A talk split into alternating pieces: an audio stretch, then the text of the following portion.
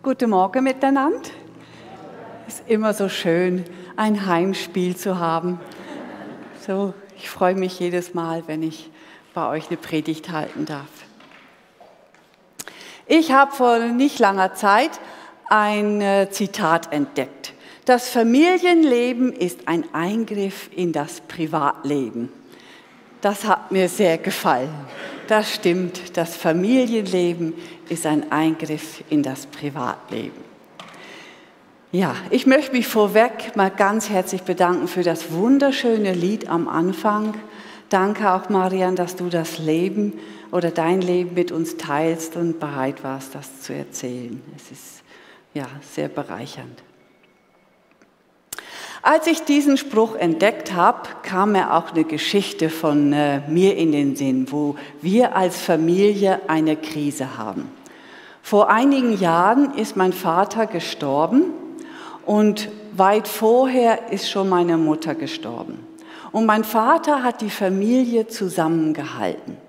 Und als mein Vater starb, waren wir Geschwister auf uns zurückgeworfen. Und wir mussten dann das mit dem Erbe regeln und auch wir sind durchs Haus gegangen und haben äh, uns entschieden, wer jetzt welches Erinnerungsstück mit nach Hause nehmen darf.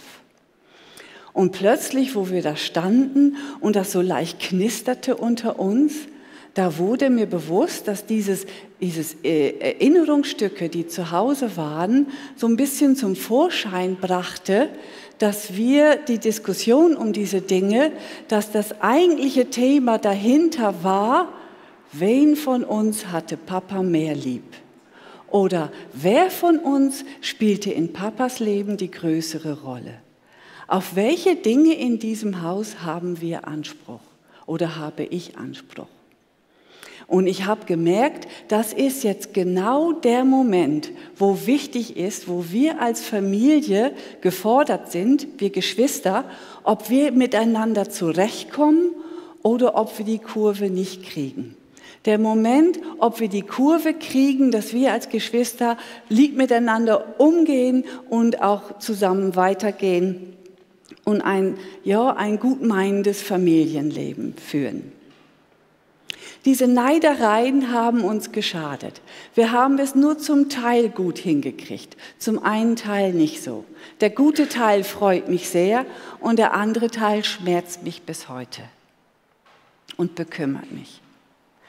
Kennt ihr vielleicht auch Situationen, Situationen, wo ihr merkt, wenn wir jetzt hier in der Familie nicht die Kurve kriegen und das, was jetzt ansteht, regeln können, dann merke ich jetzt, wenn wir das nicht hinkriegen, könnte das langfristige Folgen für unsere Familie haben.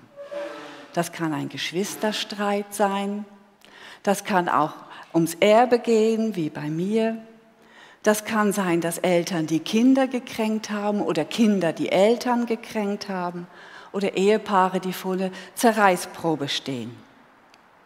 Kriegen wir jetzt die Kurve? Oder hat das, was jetzt passiert, langfristige Folgen für unser Familienleben? In der Bibel hat es unzählige Geschichten von verschiedenen äh, Familien. Und wir können aus diesen Geschichten einiges lernen. Und ich habe heute zwei äh, Geschichten mitgebracht. Zwei Geschichten, wo wir, weil wir ja die ganze Geschichte kennen, daraus lernen können. Wie in unserem Leben. Wir wissen ja nur unsere Vergangenheit und das Gegenwärtige. Was noch kommt, das wissen wir nicht. Aber in der Bibel haben wir Geschichten, wo wir das Gesamte sehen und daraus lernen können. Ich habe die Geschichte mitgebracht von Jakob und von Josef. Vater und Sohn. Beide haben in ihrem Leben die Kurve kriegen müssen und beide haben es mehr oder weniger geschafft. Die Geschichte von Jakob, die fängt an, als der Vater im Sterben liegt. Der Vater liegt im Sterben und der Jakob würde gern das Erstgeburtsrecht haben. Und dieses Erstgeburtsrecht steht dem Esau zu. Jetzt ist es auch doch so, dass der Jakob ein Muttersöhnchen ist, Mamas Liebling. Modes jung, sagt man bei uns. und Mo, das Jung, soll ja jetzt das Erstgeburtsrecht kriegen. Und die Mutter denkt sich eine List aus und überredet den Jakob, das zu tun. Und sie machen es auch. Der Jakob schleicht sich dann am Papa ran, gibt sich aus für den Esau, überlistet ihn, dass der sterbende Vater das auch glaubt und bekommt den heiß ersehnten Segen. Wie haben Sie sich das nur vorgestellt?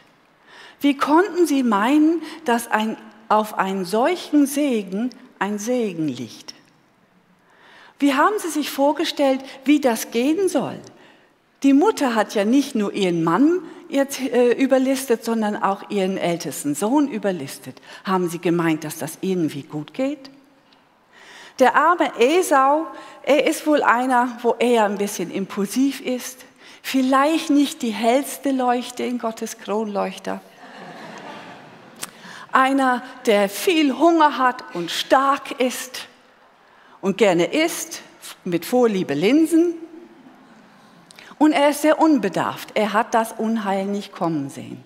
Und er weint bitterlich, er weint bitterlich, als er erfährt, dass er um sein Erstgeburtsrecht betrogen wurde und bettelt den Vater an, doch auch noch einen Segen für ihn übrig zu haben, aber nichts. Er muss hören, dass ihm keine rosige Zukunft bevorsteht. Und dann ist Esau zu Recht wütend. Und was macht Jakob? Er macht sich aus dem Staub. Er steht das Ganze nicht durch. Er steht da nicht sein Mann. Mama sagt doch noch, jetzt verschwinde mal lieber, sonst könnte das Böse für uns enden. Und er geht dann zu seinem Onkel Laban. Und er zahlt einen hohen Preis für seinen Handeln. Also so einfach kommt er da nicht davon. Er kommt nämlich zum Laban, das ist der Bruder von der Rebekka, die Mutter von Jakob, und Laban, äh, Laban haut ihn auch übers Ohr. 14 Jahre muss er für den Onkel arbeiten und äh, er muss auch erst noch, oder er zwingt ihn, den Jakob, die Lea zu heiraten, sonst kriegt er die heiß ersehnte Rahel nicht. Also was für eine Familie. Sie hauen sich da übers Ohr, sie sind gemein zueinander und sie äh, äh, ja, überlisten sich und sind hinterhältig. Also dagegen bin ich noch ein richtiges Schätzchen, muss ich sagen, wenn ich mir das so ansehe, was da in der Familie los ist. Und was macht Jakob, als ihm das Ganze zu bunt wird und er merkt, er kommt aus dieser Sache nicht mehr raus? Er läuft wieder davon. Er stellt sich wieder nicht der Situation und entzweit zum zweiten Mal eine Familie. Zum zweiten Mal ist eine Familie auseinandergerissen und er geht. Komischerweise, wenn es um einen Segen geht, da ist Jakob mutig. Eine ganze Nacht kämpft er mit dem Engel, bis die Hüfte knackt. Den Segen will er haben. Das war ihm ganz wichtig. Da konnte er den Mut aufbringen, den ich vorher ein bisschen vermisst habe, dass er ihn aufbringt. Und es ist seinem Bruder zu verdanken, Esau der Versöhner und Friedensstifter, hat in seinem Herzen die Streitereien der Familie unterbrochen. Esau, der Betrogene, ist es, der auf Jakob zukommt und sagt, ich habe die Streitereien satt. Lasst uns das Ganze beenden. Lasst uns in Frieden auseinandergehen. Und lasst uns jetzt an diesem Moment auch mal den Esau ehren, dass er das geschafft hat, die Hand auszustrecken und ein Friedensstifter zu, zu sein. Das mit dem Handausstrecken ist ja manchmal so sein Ding. Wenn wir mit jemandem Streit haben oder wenn wir in einer Auseinandersetzung sind und wir möchten, dass das wieder gut kommt, dann können wir die Hand ausstrecken und sagen, ich möchte, dass es wieder gut kommt. Lass wieder Frieden unter uns sein. Auch Jakob hat sich bemüht, dass der Esau doch seine Hand ausstrecken möge. Und Esau hat es ja gemacht. Wenn wir aber die Hand ausstrecken und mein Gegenüber will sie nicht nehmen und sagt, nein, ich will deine Versöhnung nicht, dann möchte ich allen zusprechen, liegt die Verantwortung nicht mehr bei euch.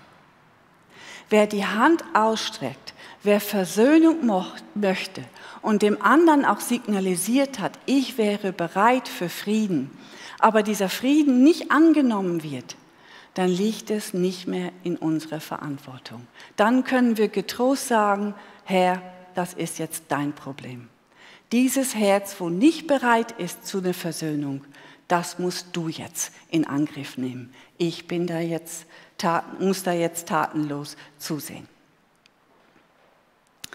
Das Schlimme an Jakob ist, er hat nichts aus seiner Geschichte gelernt oder zumindest in einem Punkt nicht aus seiner Geschichte gelernt. Denn so wie Mama äh, Mamas Jung hatte, so hatte er Papas Jung. Und so war der Josef sein Papas Jung. Er hat den Josef nach Strich und Faden verwöhnt. Er hat ihn verwöhnt und äh, ihn einen schönen Mantel angezogen, ihn dann zu den Brüdern geschickt, horch sie mal aus, was die da alles so machen und komm dann bitte zu mir und sag mir dann alles, was da so passiert.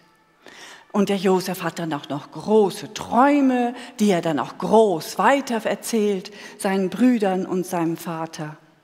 Und man muss ja nicht sozialkompetenzmäßig der Hellste sein, um zu merken, dass eine Riesenpetze mit einem schönen Mantel und große Träume nicht gerade sympathisch ist. Dass der Jakob das nicht hat kommen sehen und trotzdem das so äh, gehandhabt hat, ich kann es nicht nachvollziehen. Wesens ging jetzt der Schuss beim Jakob und beim Josef voll nach hinten los. Es heißt sogar in, in der Bibel, dass die äh, Brüder ihn hassten. Und ich glaube, das Fass zum Überlaufen hat es gebracht, wo der Josef gesagt hat, ich hatte einen Traum und ihr werdet euch vor mir verneigen. Das war, glaube ich, das Fass oder der Tropfen, das das Fass zum Überlaufen gebracht hat. Da hat sogar der Vater gesagt, jetzt mach mal halblang. Ich werde mich sicher nicht vor dir verneigen. Und es kommt, wie es kommen muss. Die Brüder wollen ihn töten. Dank Ruben wurde er dann verkauft an die Ägypter als Sklave. Und dann kam, fängt Josef seine Geschichte an. Josefs Geschichte, als er äh, als Sklave verkauft wurde. Man muss sich das jetzt mal vorstellen. Die eigenen Brüder verhökern einen an die Ägypter und man wird mitgenommen. Was ist den armen Josef da wohl durch den Kopf gegangen? Was hat er wohl gelitten auf dem Weg nach Ägypten? Das war ja noch eine Strecke, die er da geben muss. Und nett waren die sicher auch nicht zu ihm. Konnte er das überhaupt fassen? Es gibt eine Veränderungskurve. Die Kübler-Ross hat diese Veränderungskurve erfunden. Wer hat es erfunden? Eine Schweizerin. Diese Veränderungskurve entstand, weil Kübler-Ross Sterbende begleitet hat und gesehen hat, dass Sterbende oder Schwerkranke diese Kurve durchlaufen. Frau Kübler-Ross ist ja sehr umstritten. Sie hat auch vieles gesagt, wo ich es nicht so toll finde, aber mit dem hatte sie recht. Diese Veränderungskurve wurde sogar in die Wirtschaft übernommen. Wenn in einer Firma eine große Veränderung ansteht, dann durchleben die Angestellten diese Kurve. Sie wird aber auch in der Resilienz übernommen. Wenn Menschen in einer großen Krise stehen oder äh, mit einer großen Krise konfrontiert sind, geht man diese Stufen durch. Und zwar ist es als erster der Schock. Der Schock, dass das passiert ist, was passiert ist. Das hatte jetzt der, ja äh, der Josef sicher auch. Er war sicher schockiert, dass ihm das passiert ist, dass er da verkauft wurde. Und nach dem Schock kommt der Widerstand. Man will das nicht wahrhaben, was da passiert ist. Man möchte das wieder rückgängig machen. Es kann sein, dass der Jakob gesagt hat, hier liegt ein Irrtum vor, ich muss wieder zurück zu meinem Papi, ich will meinen Mantel wieder haben, das kann doch nicht sein. Und dann, wenn man merkt, es, etwas, es ist etwas Unabänderliches geschehen, was ich nicht mehr ändern kann, kommt die große Depression oder die Krise oder der Moment, wo man am tiefsten sinkt in dieser Krise drin. Und das ist so ein Schlüsselmoment. Dann kann es sein, dass man den Entschluss fasst, ich nehme mein Schicksal an. Thomas sagt das so schön, ich habe mein Schicksal lieb. Es ist, wie es ist. ich kann es nicht ändern, ich versuche jetzt aus dem, was ist, das Beste zu machen. Und dann kommt das Ausprobieren. Und in der Phase war Josef, als er beim Potiphar, er war ja auf dem Sklavenmarkt, der Potiphar hat ihn gekauft und Josef war sein Geld wert. Er hat sich gut angestellt, er muss wohl gut ausgesehen haben, er war wohl klug, konnte mit Zahlen umgehen, hat auch ein gewinnendes Wesen gehabt, wo er auch hingekommen ist, haben die Leute seine Ta äh, Talente gesehen, sie haben ihn gemocht und haben ihm auch Verantwortung gegeben. Und erst in dieser Fremde, wo er dann da beim Potiphar seine Gaben so richtig ausleben konnte, da kam die Integration. Ich habe mich jetzt an diesem Ort mit dem, wie es ist, habe ich mich jetzt abgefunden und ich integriere das in meinem Leben. Ich nehme es an. Und er hat da ein gutes Leben gelebt beim Potiphar, hat ziemlich schnell da der Verantwortung bekommen. Und es wäre ja alles wunderbar bei diesem Finanzminister, hätte er nicht so eine aufdringliche Frau. Und die Frau, die das einfach nicht begreifen will, dass der gut aussehende Sklave nicht mit ihr ins Bett will. Und sie versucht alles, und da zeigt sich, dass der Josef auch noch standhaft ist, dass er auch noch Charakter hat und etwas, äh, auch seine Werte hat und diese Werte lebt. Auf allen drauf, was er noch hat an Gaben und Fähigkeiten und gewinnendes Wesen, ist er auch noch ein ehrlicher Mensch. Hat ihn aber nichts genützt. Die Potiphar überlistet ihn und sorgt dafür, dass Josef ins Gefängnis kommt. Und da findet sich der Josef wieder in einer Situation wieder, wo er das Ganze nochmal durch, äh, durchleben muss. Er findet sich in einer Situation wieder, wo er sagen muss, okay, jetzt erstmal der Schock. Ich bin hier im, im Gefängnis. Widerstand, das kann ja nicht sein. Ich bin hier unschuldig. Das muss, doch, das muss er doch einsehen. Dann die Depression. Es ist, wie es ist ich muss es annehmen. Ja, und dann man weiß ja, dass er auch im Gefängnis Verantwortung bekommen hat, auch schnell mal zum Vorsteher wurde. Aber es hat jahrelang gedauert, bis er da aus diesem Gefängnis wieder rauskam. Zum Glück war da mal ein Mundschenk und ein Bäcker und dem Mundschenk hat er die Träume gedeutet und da klang der Josef schon ein bisschen bescheidener. Da hat er gesagt, nur Gott kann mir die Deutung von dem Traum geben, den du hast. Er ist da schon etwas zurückhaltender geworden, hat schon seine äh, Lektionen gelernt.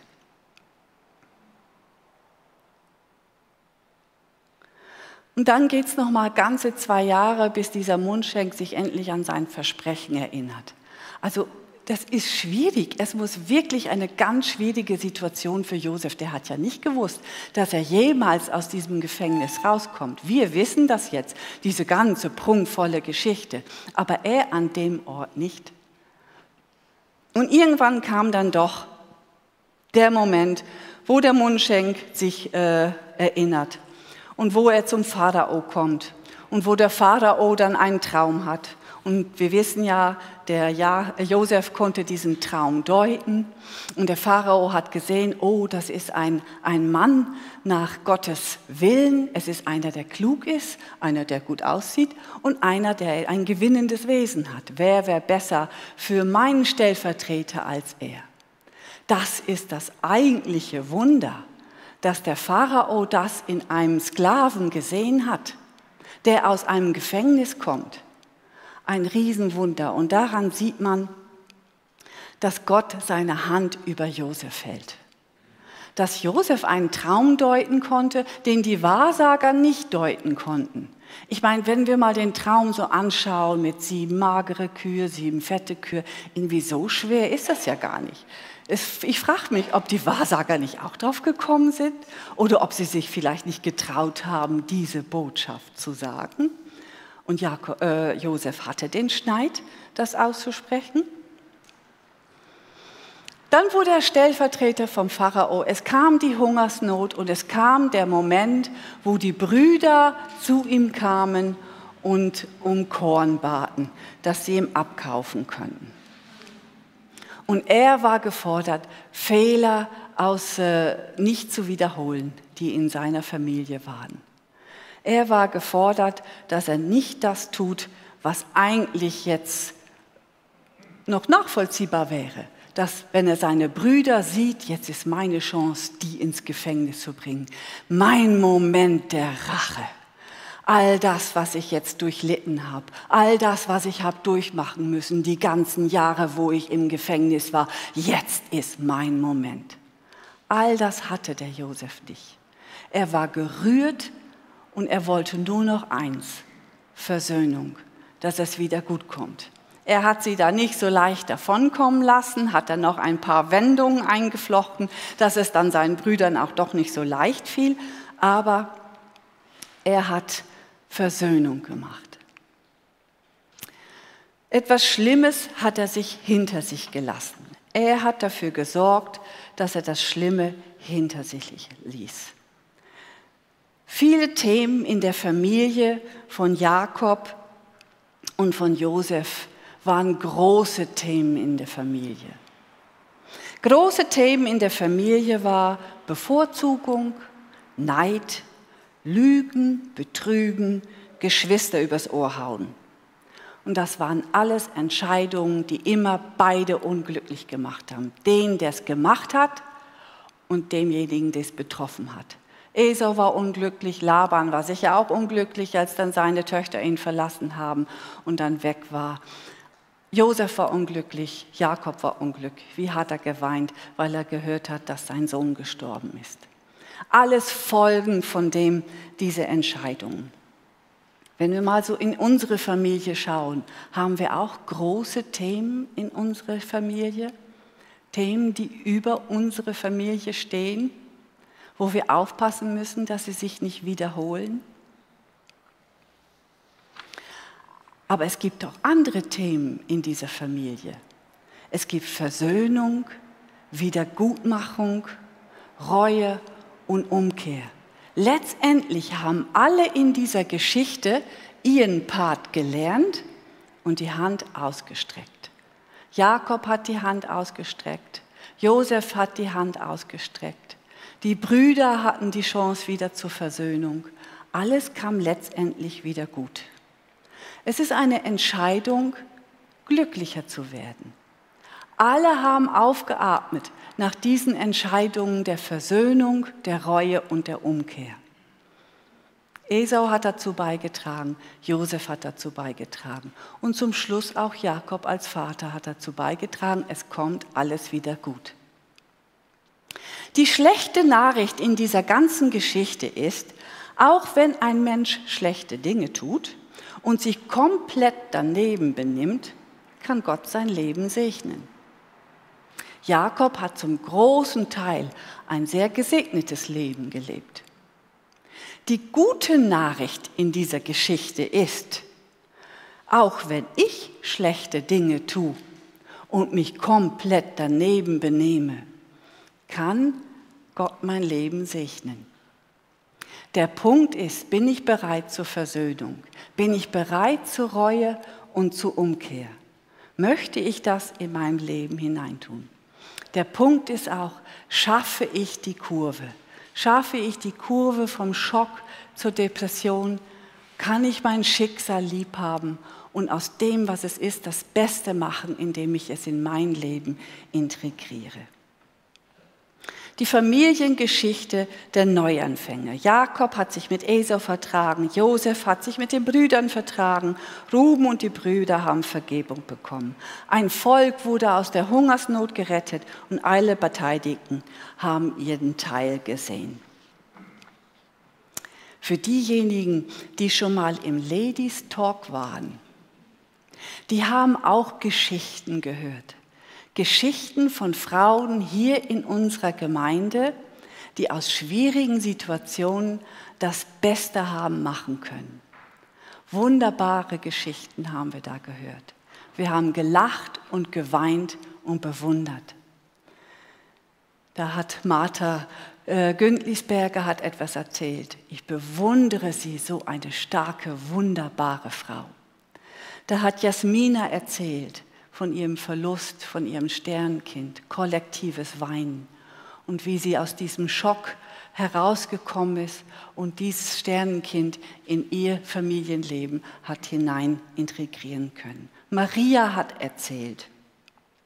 Barbara hat erzählt von ihren Krisen, die sie hatte und wie sie mit dem, äh, wie sie denen begegnen konnte und da wieder herausgefunden hat. Und ich stelle mir den Himmel so vor. Und ich hoffe, dass ich Jahrhunderte damit beschäftigt sein werde, eine Christengalerie entlang gehen zu können. Und da sehe ich dieses Bild von Menschen, die auch schon gestorben sind, wo vielleicht schon seit Jahrhunderten gestorben sind. Und ich sehe, welchen Weg Gott mit ihnen gegangen ist. Und ich sehe mich im Himmel durch diese Galerie schlendern und sehen, oh, was Gott in diesem Leben getan hat. Da hat jemand die Kurve gekriegt. Da hat jemand nur halb die Kurve gekriegt, aber zum Schluss dann vielleicht doch noch. Wie wunderbar. Wie schön muss das sein, all diese Geschichten zu hören. Und wie schön muss es sein, sich selber vorzustellen, ich könnte in diese Galerie hängen. Meine Geschichte hängt daneben.